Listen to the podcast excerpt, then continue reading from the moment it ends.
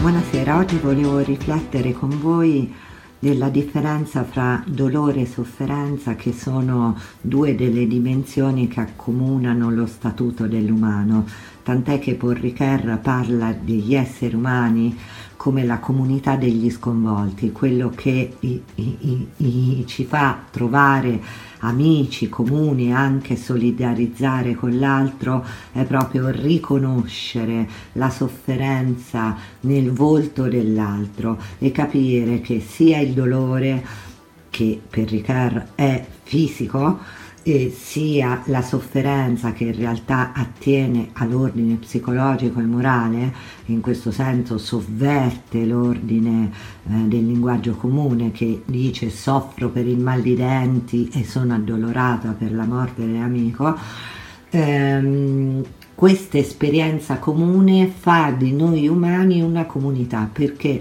al di là delle differenze ricco, povero, bello, brutto, alto, basso, eh, giovane, vecchio, siamo accomunati dall'esperienza di essere in un corpo che prima o poi può provocarci un dolore e di avere una vita relazionale, emotiva, psichica, e di soffrire di eventi esterni a noi e interni alla nostra soggettività.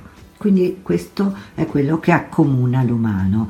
Una delle cose eh, che le persone mm, fanno, l'esperienza diciamo più naturale che succede nel momento in cui hanno un dolore fisico è di essere inchiodati a quel corpo. Chiunque so, eh, ha un dolore fisico sente l'azzeramento di altre domande e tutta la vita viene impoverita e ridotta a quella richiesta di quel preciso organo che in quel momento sta ehm, dichiarando che vuole tutta l'attenzione possibile per superare quel dolore.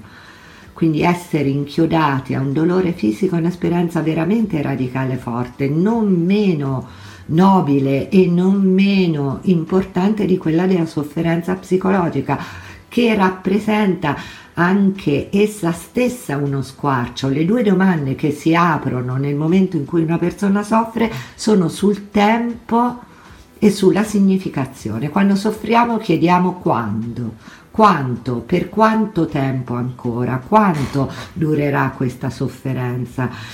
E poi chiediamo perché, perché a me, perché sta succedendo a me perché sta succedendo a mio figlio? Molte teologie attribuiscono grande significato a questo, pensando a una natura ridistributiva della sofferenza e delle colpe e, e, e, mm, quando in realtà è sotto gli occhi di tutti la sofferenza del giusto, la sofferenza del bambino, ma anche il dolore del corpo ingiustificato. E questo diciamo la figura per eccellenza è Giobbe che era il, il, il servo più devoto a Dio. E l'urlo di Giobbe è l'urlo dell'umanità che chiede perché, perché nonostante la fedeltà è possibile soffrire.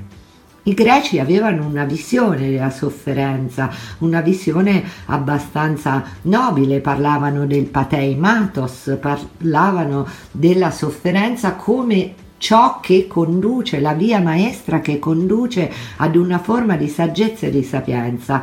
In realtà mh, mm, non necessariamente avviene questo Spesso abbiamo un restringimento e noi clinici ce ne accorgiamo di come alcune sofferenze blocchino l'esperienza, impoveriscano la vita, facciano perdere il linguaggio, le parole per significare e caratterizzare quell'esistenza.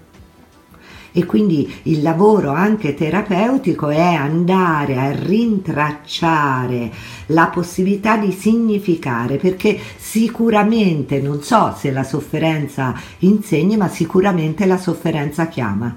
È una di quelle domande fondamentali dell'esistenza, come la bellezza o come l'amore, che non lascia le cose come stavano prima. E quindi è un sovvertimento delle categorie dell'esistenza. Proprio per questo la migliore lezione che possiamo derivare per noi dal soffrire sta nell'accogliere che questa sofferenza ci cambi. Spesso i volti che vediamo trasfigurati dalle torsioni del corpo o anche dalla lotta contro i demoni della propria mente sono volti che stanno conoscendo un'altra verità rispetto a se stessi e alla propria vita.